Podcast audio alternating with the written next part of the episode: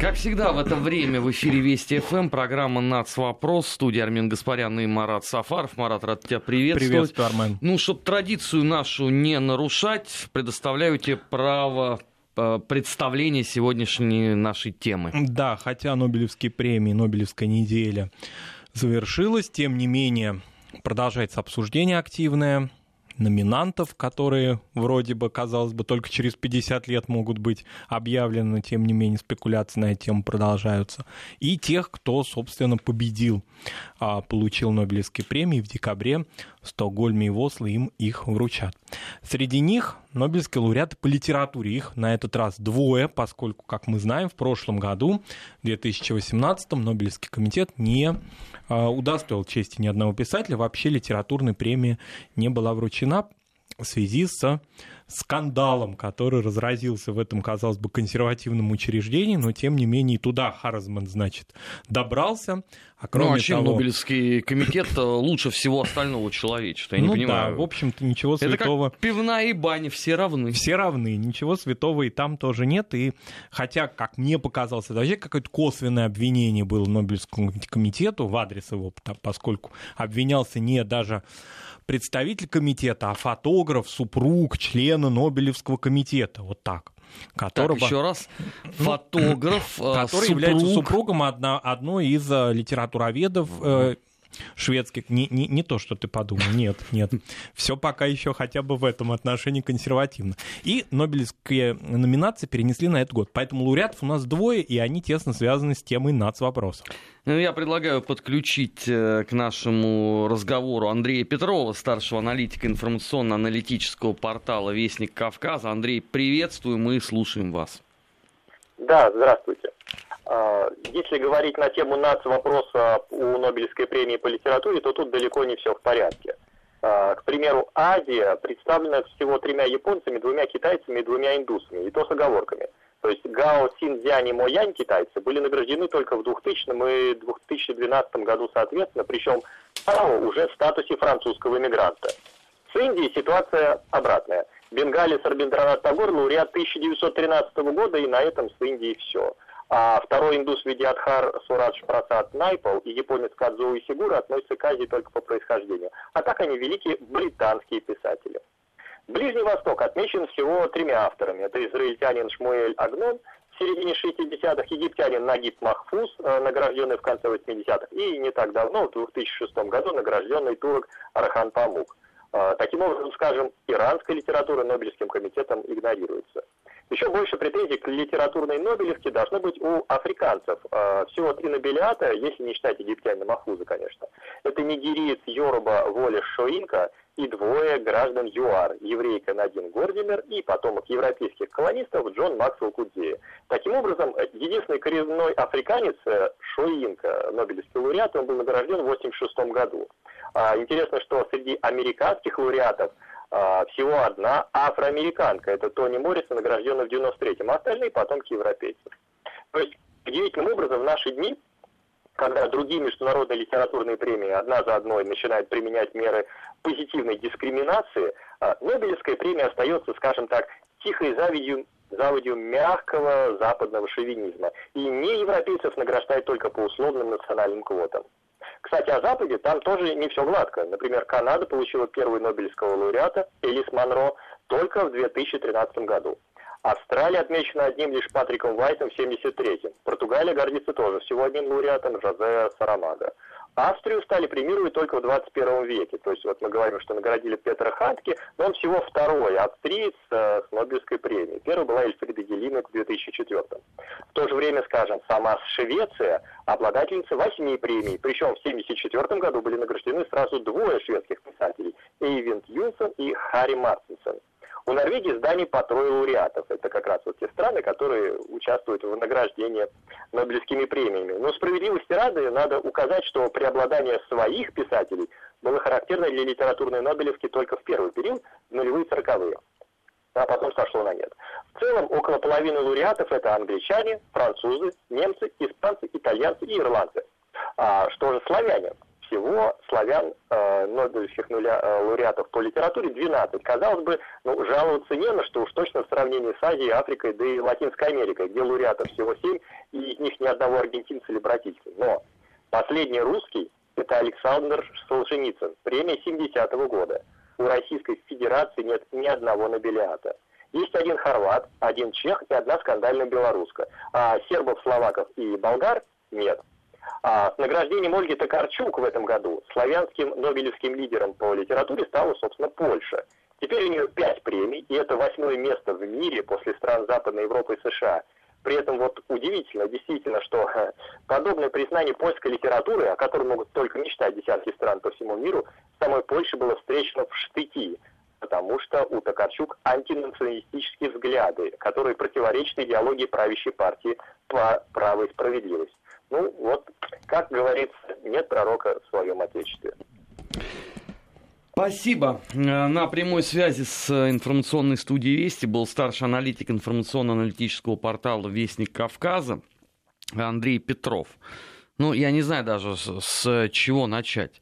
Ну, давай начнем, наверное, с того, почему среди российских или же советских писателей, потому что если считать, что Солженицын это 70-й год, еще как минимум 21 год это все-таки был Советский Союз, и потом э, нету ни одного у нас, э, соответственно, лауреата. У меня вопрос очень простой. А с чего он должен быть? А с чего он должен быть, если э, Нобелевский комитет, и в том числе его, так скажем, литературная секция, всегда следует политическим трендам. И, кстати, 2019 год с вручением вот этой запоздавшей премии плюс один за прошлый год – это абсолютно политическая история. Ольга Токарчук и Петер Хантке – это такая реабилитация консервативного право консервативного Нобелевского комитета. То есть вручили премии, ну, пока присвоили, да, вручение состоится, как мы сказали, уже в декабре в Стокгольме, левакам, откровенным левакам.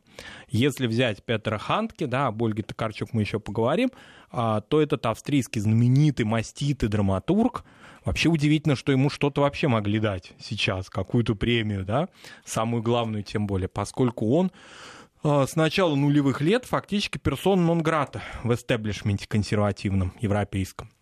Он последовательный защитник. Так, сейчас, одну секундочку, Марат. Я, видимо, отупел и просто еще не сразу в чувство пришел. А Бродский-то в 87 году получал. Ну, не советский гражданин, гражданин Соединенных Штатов уже.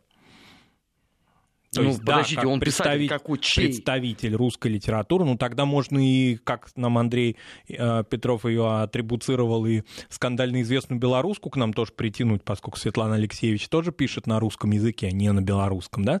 А, здесь все-таки Нобелевский комитет имеет такую определенную двойную игру. С одной стороны, он а, как-то выделяет людей, в данном случае писателей, по их литературному языку, но с другой стороны и учитывает их гражданство.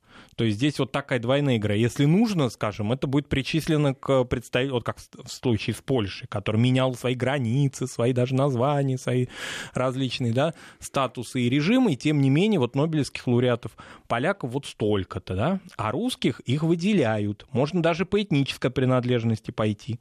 И, соответственно, из русских, значит, отделить людей, которые не русские по национальности. Но на самом деле это, конечно, бред полный, потому что литература, она вне границ и вне исторических каких-то условий. Ну, если исходить вообще из такой логики, тогда давайте признаем, что был он только один у нас, э, Нобелевский лауреат. Это Шолохов. Ну, Иван Алексеевич Бунин. А Бунину, извините, Тоже давали уже, за антисоветские произведения. Уже, уже в эмиграции. Поэтому это вот такая спорная история. Ну, на мой взгляд, мое такое абсолютно убеждение с давних лет уже, а, еще до Алексеевич, кстати, что если человек а, творчески выбрал конкретный какой-то язык своего творчества, его этническая принадлежность не имеет никакого значения. Кое, какая разница, кто ты э, по своему происхождению, язык твоего творчества, то есть фактически тот язык, который и публичный, и интимный, ты с ним работаешь, а через него ты передаешь какие-то смыслы, и в то же время ты работаешь со всем миром. А, это и главное. В данном случае русский писатель, русский поэт и так далее, независимо от того, какой паспорт у него лежит в кармане. Ну, это на самом деле э, такая очень модная э, тема в интернете. Кого считать э, русским, лауреатом э, Нобелевской премии. Потому что я хорошо помню, как они отрицали вообще э, даже этническое происхождение Бунина. Бунин антисоветчик, значит русофоб, значит мы его не считаем.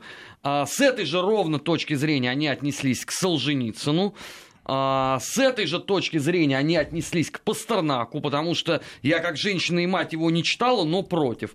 Бродский по определению, и тогда получается, что только Шолохов. Только Единственный. Шолохов, у которого был в данный момент, в момент вручения премии в 1965 году, гражданство было той страны, которую он представлял. То есть, собственно, он был советским гражданином и, соответственно, советским писателем. Но, на мой взгляд, это, конечно, ну, глупость, потому что главным в данном случае является язык твоего творчества, а не принадлежность твоя конкретному государству. Тем не менее, все равно а, вопрос гражданства, национальности и вообще вот этих нац, нацвопрос фактически, да, он все равно продолжает оставаться. Сейчас перейдем уже, сказал про Петра Ханки будем говорить, а хочется про даму поговорить, про Ольгу Токарчук. Вот классический пример. Она никогда не была гражданкой никаких других стран, кроме своей родной Польши. Она родилась в Польше в 60-е годы. Она пишет на польском языке. И тем не менее Андрей Петров прав, встречено это, значит, вручение, награждение было в штыки прессой, конечно, не читателями, а теми, кто э, имеет определенное медийное влияние в Польше. А медийное влияние, значительная часть э, этого поля покрыта журналистами, публицистами, а можно сказать и пропагандистами права и справедливости этой партии, для да. которой Ольга Токарчук э, это просто не то что персона нон она вызывает ненависть. Поскольку она левак, ну ладно, хорошо, леваков в Польше много. Но главное, что она, помимо своих художественных произведений, активно выступает с критикой межвоенной Польши. Польши Пилсудского. И в частности она говорит о том, что вот этот великопольский национализм, который был подогрет в межвоенный период, он, от него мы не избавились до сих пор. Мы до сих пор не расследовали. Она даже не берет тему Холокоста, уже Второй мировой войны. Она рассматривает сюжеты, связанные с антисемитизмом режима Пилсудского, с преследованием других национальных меньшинств, и дает интервью на эту тему. Ну как она может в современном польском государстве, в котором национализм возведен в кубы, в квадрат и так далее, быть э, тем, кем был, например, Чеслав Милош, да, в 80-м году Нобелевский лауреат, а, ну, такой, в общем-то. Он, кстати, по-моему, уже в эмиграции к тому времени был, и он был абсолютно в этом смысле критиком польского коммунистического режима и Советского Союза и так далее. Он национальный герой. Я помню, в 2011 году его столетие было вот в Кракове, там везде были развешаны его портреты и так далее. Это национальный герой. А Ольга Токарчук, она не национальный герой, а еще и фамилия, как это у нее сомнительная, украинская. Там начали копать. А может, она вообще не полька? Выкопали, что бабушка у нее украинка. В общем, что-то не то. Понаехали. Так, ну то есть э, надо тогда с этой точки зрения признать, что наши кретины в интернете э, нашли себе очень быстро родственные души таких же в Польше. То есть если наши э, убрали из как бы числа русских нобелевских лауреатов там все, что им не нравится, то теперь ровно тем же занимаются поляки. Безусловно. Более того, ну, конечно, ритуально президент Анджей Дуда, премьер-министр, да, поздравили, все такое прочее, но буквально несколько недель назад высшие должностные лица, а там уже такие слухи-то ходили, что она в числе э, номинантов, э, публично заявляли высшие должностные лица партии «Право и справедливость», гордя, гордясь, что мы никогда не читали ее романов, это не выражение польского национального духа, и вообще мы в эти дела не лезем и не очень-то хотим, чтобы она получила Нобелевскую премию. А как-то а что за, за, за декоммунизацию они провели? Потому что вот эта фраза «я никогда в жизни не читал, но я вот против...» Я осуждаю, да. Это классика просто советской эпохи. Но Причем это, класс... это относится к любому произведению, это не только к Пастернаку. Я помню, это уже были э, времена перестройки, когда издательство государственное а, политической литературы уработал каким-то там совершенно запредельным э, тиражом воспоминания Бухариной и Лариной. Не забываем. Да-да. И вот эти все газеты, типа «Советская Россия», «Социалистическая индустрия», вот там вот же письма читателей, этих невменяемых идиотов конченых, они вот ровно это и писали. Зачем вы публикуете? Мы все равно это читать не будем. Почему? Вот я не понимаю, кто мы? Ну кто мы? Вот ты конкретно моль, которую не видно, ты написала в газету. Да не читай. Сдохни идиотом, как бы успокойся с этим. Тебя же никто не заставляет. Вот ровно то же самое к полякам относится. Ну вот да, э, здесь высокопоставленные идеологи, те, кто проводит идеологические кампании права и справедливости, те, которые, ну, прямо скажем, выиграли очередные выборы. Да, Сенат они там потеряли немножко, но тем не менее э, парламент, нижнюю палату парламента они продолжают контролировать эта партия. Собственно, тоже, что произошло на выборах в Европарламент, когда они своих, значит, товарищей отослали в Брюссель, вернее, в Страсбург, да, то есть вот эти вот все дела, которые творит эта партия с точки зрения идеологической кампании, они развернулись на этой Нобелевской неделе. Ну, потому что были Нобелевские лауреаты, правильные, хорошие, те, которые защищали польскую государственность. Даже Вислава Шимборска в 96 году, она вообще ничего не защищала, она была поэтесса краковская. Но, тем не менее, она была а, все равно на знамя воздвигнута, потому что она выражает польский дух. Во всяком случае, она не левак. А левак, леваком быть в Польше, это То есть левак польский дух не может, в принципе. Не может. Ну, мы знаем пример э, трагедии с гданьским мэром.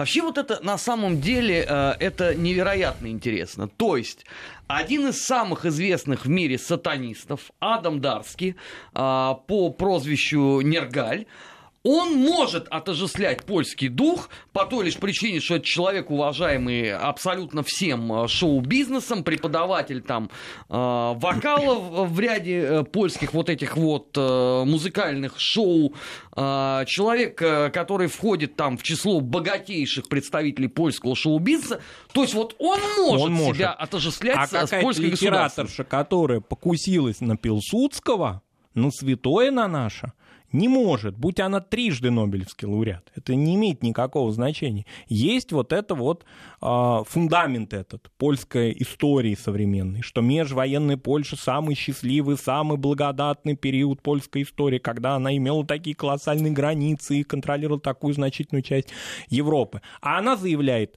Ольга Токарчук, что в этот период времени преследовались нацменьшинства.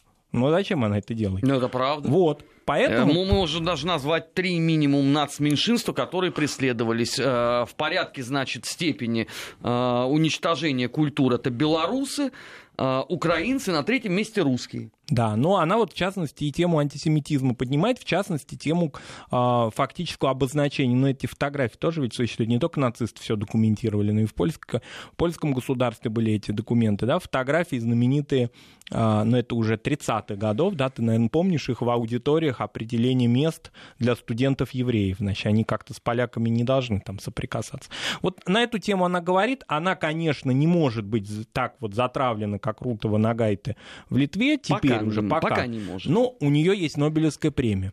Это все-таки определенный статус. И я думаю, что это вот такие сигналы и подмигивания от Нобелевского комитета в сторону того, что ну давайте немножко, а, ну не то чтобы станем левым комитетом, ну нет, конечно, но вот эту правую повестку, которая долгое время была, ее надо как-то немножко снизить репутационно а, о репутации подумать, потому что Петр Ханке, возвращаясь к нему, для меня это неожиданно, что он получил Нобелевскую премию. А, напомним, что совсем недавно, несколько лет назад, ну как недавно, ну лет уже 10 назад, кстати, он, а, ему была а, вручена премия имени Генриха Гейна в Дюссельдорфе. Ну, замечательно. Это как бы такие одни из репетиций Нобелевки. Там есть такая определенная, определенный такой есть расклад, значит, после которого Нобелевская премия вроде бы как бы неизбежна он был вынужден отказаться от этой премии и от денежной ее части в 50 тысяч евро, потому что, значит, Дюссельдорф, в Дюссельдорфе начались разговоры. А что это такое? Это защитнику Милошевича? Премию? Это тому, кто был в, э, в тюрьме у Милошевича или который был на его похоронах, а там а год прошел. отношение все имеет к литературе? Вот, никакого. И он был вынужден отказаться от премии. Потом там началась такая интересная кампания, кстати, говорящая о том, что все-таки левое движение в Европе есть.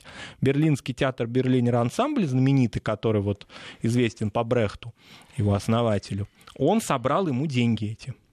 Я не понимаю, чё, чё, он... чего они все тогда, вот начиная с Брюсселя, это Еврокомиссия, ПАСЕ, УБСЕ, чего они все проклинают Советский Союз? Я вот искренне это, до вот этого не понимаю. Мне Они это, делают ровно вот мне это. Мне это вот. напомнил какие-то идеологические комиссии вот различные, союз писателей, обсуждений, даже не только Пастернак, а вообще такую вялотекущую историю. Ну, это эпоха Фадеева такого Абсолютно, скорее. Федина и так далее. Вот это вот все из этой эпохи. Ну, завершая эту денежную историю с Генрихом Гейне, он, значит, эту премию получил, в смысле от э, театра, то есть собранную народом, актерами, общественными деятелями, и передал ее э, Косовской сербской деревне.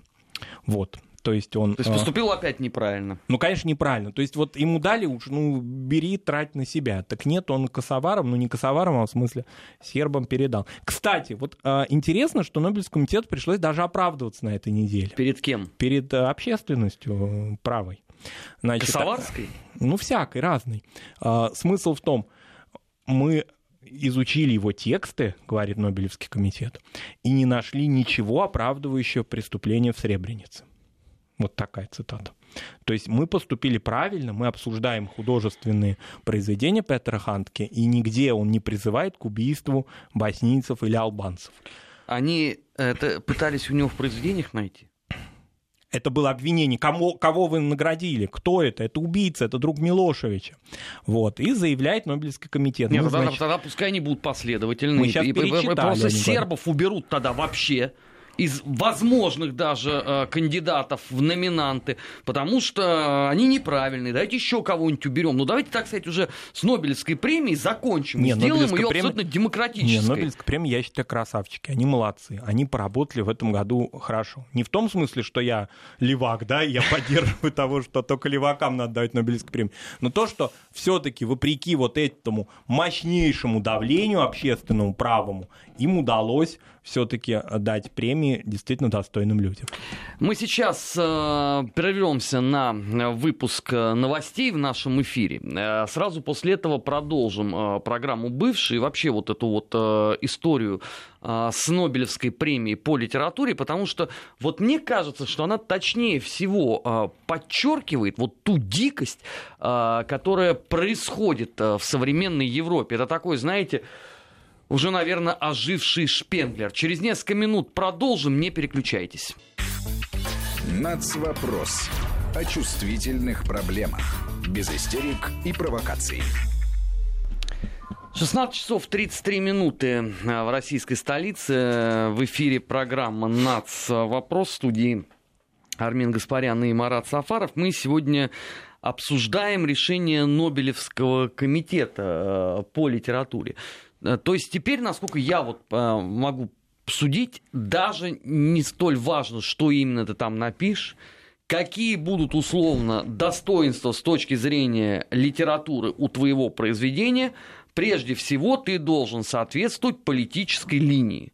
Да. И иметь еще правильную национальность при этом. Да, и иногда можешь ей не соответствовать, если такой тренд вот обозначился, когда надо реабилитироваться самому Нобелевскому комитету. Вот такое произошло совпадение, что сейчас Нобелевский комитет нуждается в перезагрузке, и в результате мы получили вот таких неожиданных кандидатов, при том, что с точки зрения литературной известности публикаций, в том числе и переводов на русский язык, эти авторы не вызывают ну, никаких сомнений, то есть здесь вообще даже художественный вопрос не обсуждается. Это э, известнейшие э, литераторы европейские. Я хорошо помню, в студенческое время почитывал такой журнал «Альманах. Новая Польша» на русском языке. Помню, и был там такой. Ольгу Токарчук публиковали они постоянно разные материалы. Я напомню, что этот альманах, он ну, я бы не сказал, что он там прям левый, нет, конечно, но он все-таки пытался придерживаться центристского такого, в общем, охвата, да, там публиковались как материалы, посвященные таким а, правым политикам и правым деятелям культуры, так и все-таки людям, которые имели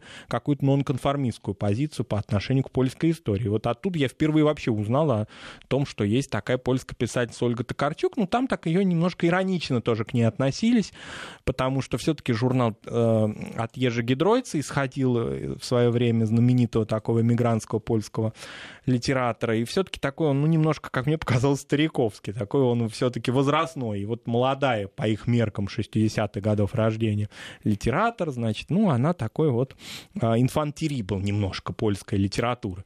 Конечно, тогда никто не подозревал, что она может стать лауреатом Нобелевской премии, и вот таким образом станет темой для обсуждения во всем мире. Причем не ее проза, а именно ее политическая и идеологическая позиция, не совпадающая с правящим польским курсом. Ну, с этой точки зрения она вообще тогда является сколком с Алексеевич а, потому что раннее творчество этой удивительной женщины, проникнутое любовью а, к Ленину, Дзержинскому и ВЧК, тянуло бы на что угодно, только не на Нобелевку.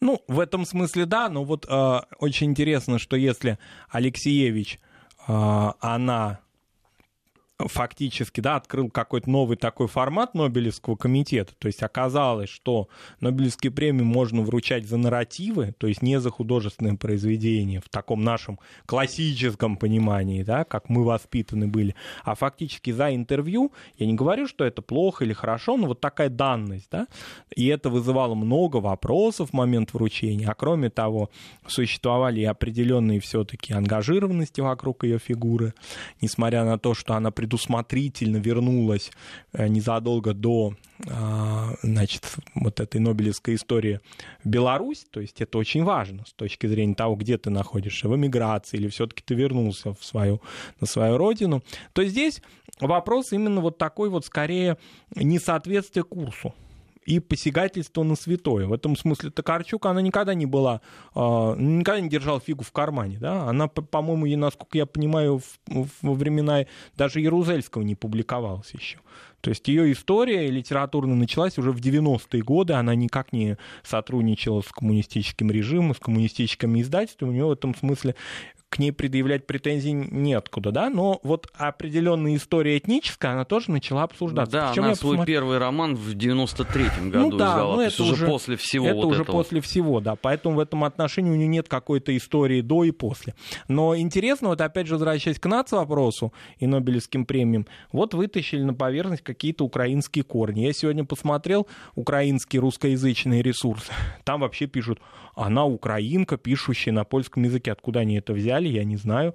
А, если у нее есть и корни, да, украинские, а, то это часть ее семейной истории. Украинка она себя никогда не называла, она польская писательница, а, ее предки как раз-таки вот с тех самых кресов, то есть оттуда, откуда пытался, значит, этнически чистую территорию создать не только Пилсудский, да, но и многие представители его режима. Может быть, поэтому ему эта тема близка, а может быть, потому Петру Ханке так близки Балканы, потому что его мать славенка, карентийская. Ну, карентийцы это Каринти, ну это Австрия, австрийская славянка, но тем не менее вот эта граница с Балканами, она здесь ощущается. Поэтому это такие писатели славянские и писатели, которые сформировались в каком-то пограничье. И вот это интересный такой тоже момент Э, нынешнего Нобелевского а, вот этого вручения. Ну, дальше, я думаю, что статус таких людей, конечно, защищает. Мы знаем массу таких примеров.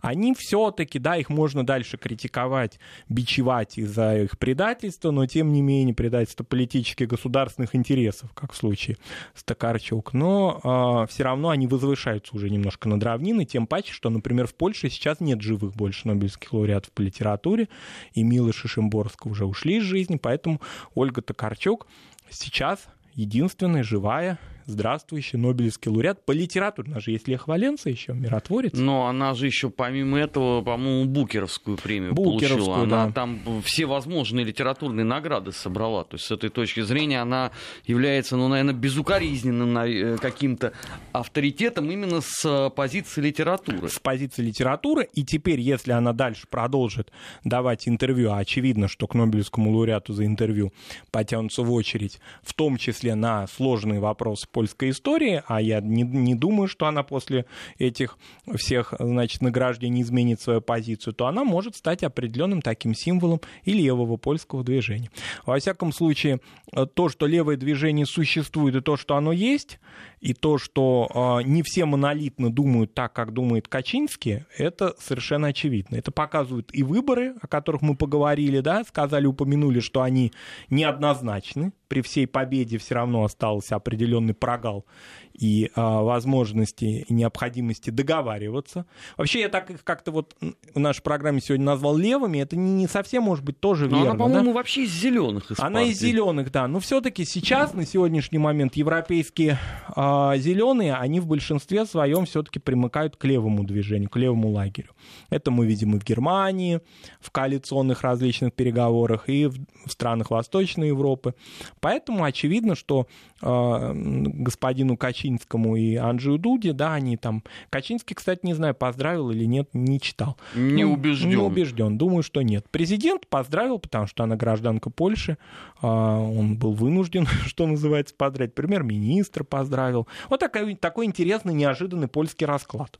Оказалось, что человек, который э, критикует, и вообще, ну не то, что слово критикует, это тоже какое-то нехорошее, обсуждает публично разные сложные моменты польской истории 20 века, может быть мировым сообществом и одним из самых известных мировых институтов, награжден.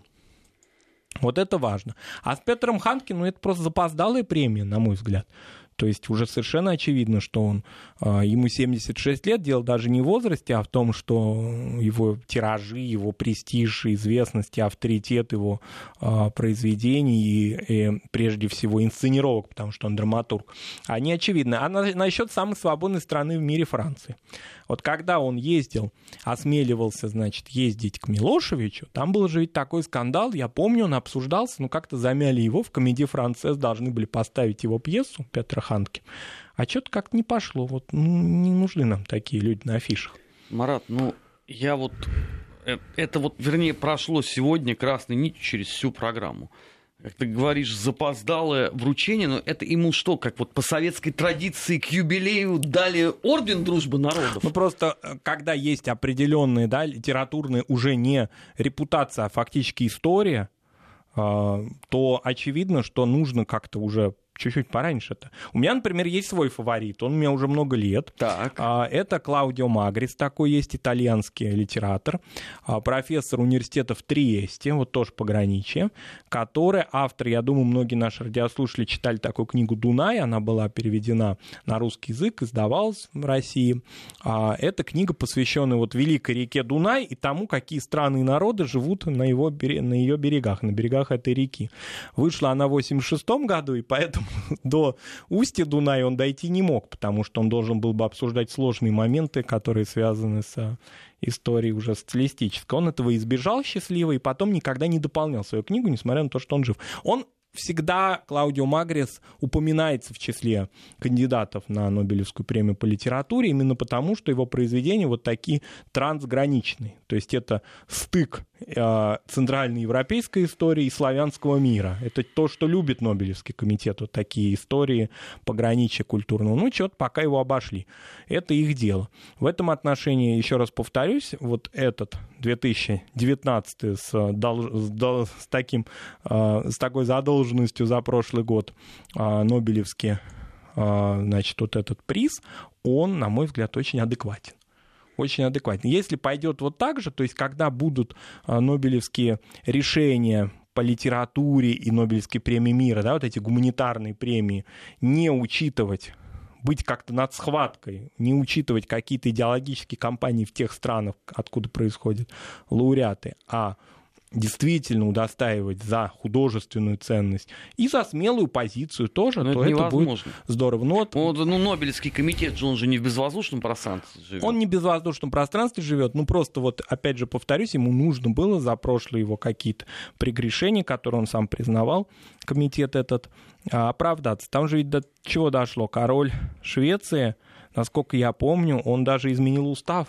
Нобелевского комитета, когда а теперь нет пожизненных членов комиссии. То есть теперь они на срок на какой-то избираются определенный, поскольку вот эта пожизненная история привела к тому, что определенные утечки информации, такая ангажированность, а иногда, как в случае в прошлом году, вот эти скандалы. Фотограф... Но при этом на самой системе это не сказалось не, вообще не никоим сказалось образом. никоим образом. Фотограф, значит, со своей супругой были выдворены из Нобелевского комитета. Повторимся, там супруг была только участником Нобелевского процесса. Но, тем не менее, посчитали, что, значит, муж много знает, много информации распространяет. Но он там якобы продавал информацию или как-то, в общем, делился информацией о кандидатах. То, что супруг домой приносил, какие новости. Вот мы пообсуждали то-то, отсекли этого. И он, значит, с представителями СМИ делился информацией об этом. Плюс Харризмент. Ну, в общем, все такие, таких не берут Нобелевский комитет. Выгнали их, и там ученого, по-моему, секретаря выгнали. В общем, была определенная работа над ошибками. И она сказалась, видимо, и на э, решении. Кстати говоря, узнаем мы эту всю историю, если доживем, только через 50 лет Потому что вот засекречено. это засекречено. Мы только в прошлом году узнали определенные истории, связанные, например, с номинациями Анны Ахматовой не состоявшимися, то есть обсуждением ее кандидатуры как раз в середине 60-х годов, когда а, было обсуждение дискуссии на тему Ахматова или Шолохов. И вот, это вот эта информация была рассекречена, соответственно, только буквально вот в прошлом, позапрошлом годах. А при этом проще в случае того же Шолохова не стало, потому что это вечная истерика с плагиатом, который идет уже ну, почитай 30 лет, потому что я впервые об этом еще в 89 году услышал. Она все равно откладывается, в том числе и на вот эту вот ауру, что вот это вот э, Нобелевский лауреат. При этом их же все время противопоставляют. Вот интересный же момент, да? Не обсуждая художественных вообще достоинств, а именно противоставляя идеологически. Шолохову к Бунину, например, или к Солженицыну. При чем здесь это? Ребят, ну если это Нобелевская премия по литературе, может мы тогда будем литературу вот как искусство обсуждать не политические воззрения, не политическую целесообразность, не тонкий политический момент, а непосредственно саму литературу как искусство. А всякий раз получается, что мы обсуждаем что угодно, только нет.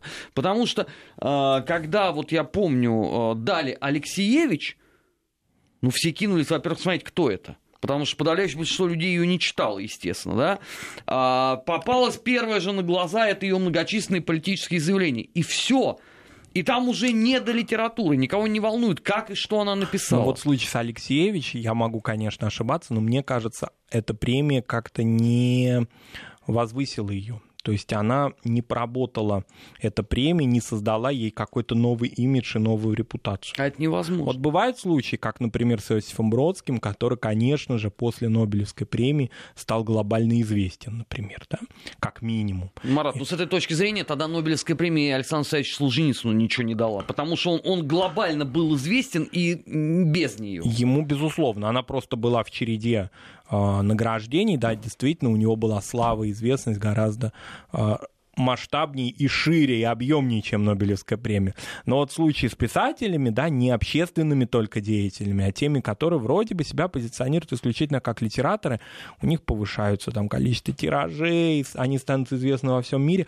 Пока в случае с Алексеевичем я что-то этого не чувствую, потому что все те произведения, которые она создала, они были такие самые известные, и те, которые до сих пор инсценируются, я не могу сейчас так похвастаться, что я много знаю. Я читал «Цинковых мальчиков», ну, наверное, многие это читали произведения, да, об афганской войне. А, но это все создано 20, там, 30 лет назад, да, вот какой-то... А нудноватое, это если совсем вот мягко сказать. Просто вот когда ты занимаешь... Ну, нельзя давать советы Нобелевскому лауреату, это глупо, да, но все таки если а, литератор создает художественное произведение, каким-то образом подстраивая его под свою идеологическую конструкцию, это неизбежно приводит к тому, что оно устаревает, например, как минимум, да, потому что оно выглядит уже как памфлет, скажем. А Алексеевич в ответ на это заявляет, что она, да, она литератор, но она такой литератор-публицист. Она не, не Лев Толстой, и она брала интервью у жертв Чернобыльской катастрофы, у матерей а, солдат и офицеров, погибших в афганской войне и жен. То есть она брала какой-то вот горячий сюжет сейчас и делала интервью и пыталась его художественно осмысливать.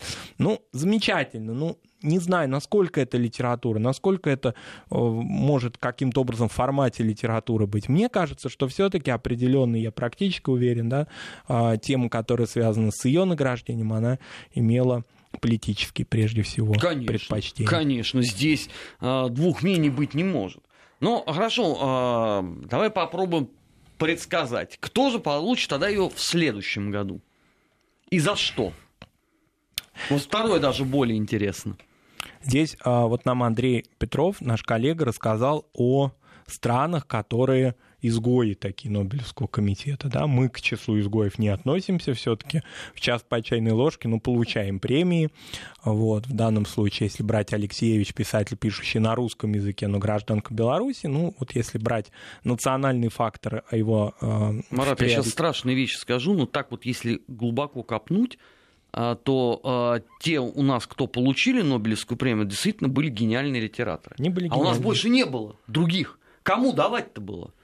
Ну, на мой взгляд, я такой, в общем... Вы были гении, но исключительно для внутрисоветского пользования. Их невозможно на экспорт. Как можно экспортировать Ильфа и Петрова? Кто это поймет, эту книгу, Безусловно. кроме рожденного в СССР? В принципе, если не брать, да, какие-то определенные тоже связанные с нами, конечно, вокруг нашей истории, политических событий, спекуляций, все-таки Нобелевский комитет был избирателен действительно адекватно на тот момент. Те старые шведские академики, которые этим вопросом занимались.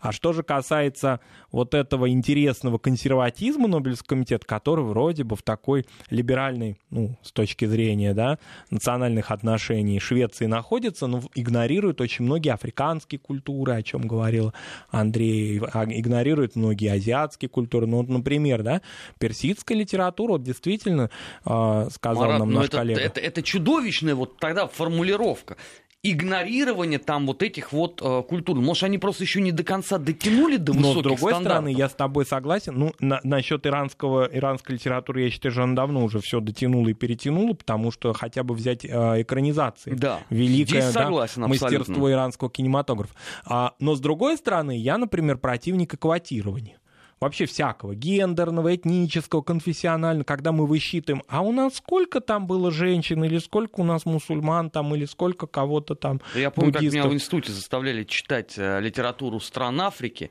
и э, как подташнивало от непередаваемой силы языка Нгуги Ватхионга.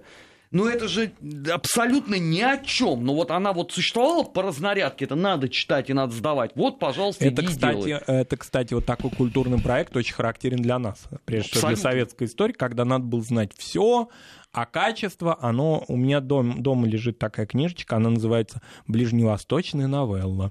А что это означает? Это означает, что мы, значит, поддерживали Организацию освобождения Палестины в 70-е годы и, следовательно, поддерживали по всем фронтам, включая и художественные. Мы должны были опубликовать всех прогрессивных, значит, палестинских литераторов, которые там могли найтись.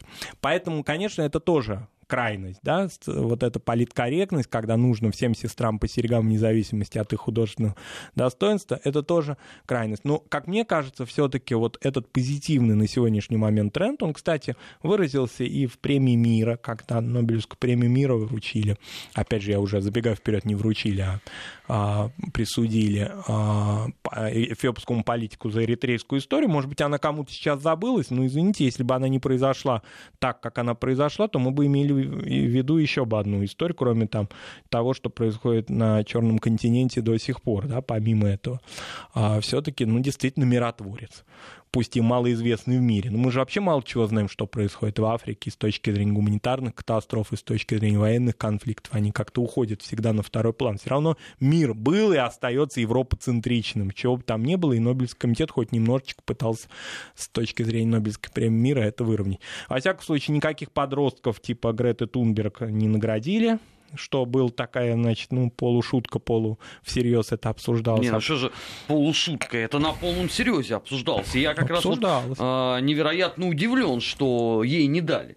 Потому что в эпоху фриков фрик и должен был получить. Ну, фрик и должен был получить, тем более мы знаем опыт. Я ничуть не э, сомневаюсь в том, что Малала Юсуфзай, да, девочка-подросток, которая рисковала жизнью там и выступала за образование э, детей, значит, на Востоке, получила Нобелевскую премию, что она замечательная девочка, но не очень уверен, что она вот прям Нобелевский лауреат такой, да. Тем не менее, Нобелевский комитет, значит, с нами не посоветовался, ей эту премию присудил, и вот эта вот эпоха каких-то вот таких вот, действительно, ты прав, да, фриков, она, как мне кажется, вот хотя бы в этом году прошла. Но Или приостановилась? Она приостановилась, к огромному сожалению, потому что уже вот сказать, что эта эпоха закончилась, я вот не могу, потому что то, вот, что я наблюдаю э, и с точки зрения литературы, и с точки зрения музыки, и вообще с точки зрения э, человеческого интеллекта, это все как минимум говорит о деменции. Вот насколько она условно продлится, это вопрос э, дискуссионный. Ну, доживем до следующего октября, посмотрим. Посмотрим. Программа «Нац. Вопрос» э, подошла к концу. Армин Гаспарян, Марат Сафаров. В следующем часть недельный отчет. Не переключайтесь. «Нац. Вопрос» о чувствительных проблемах. Без истерик и провокаций.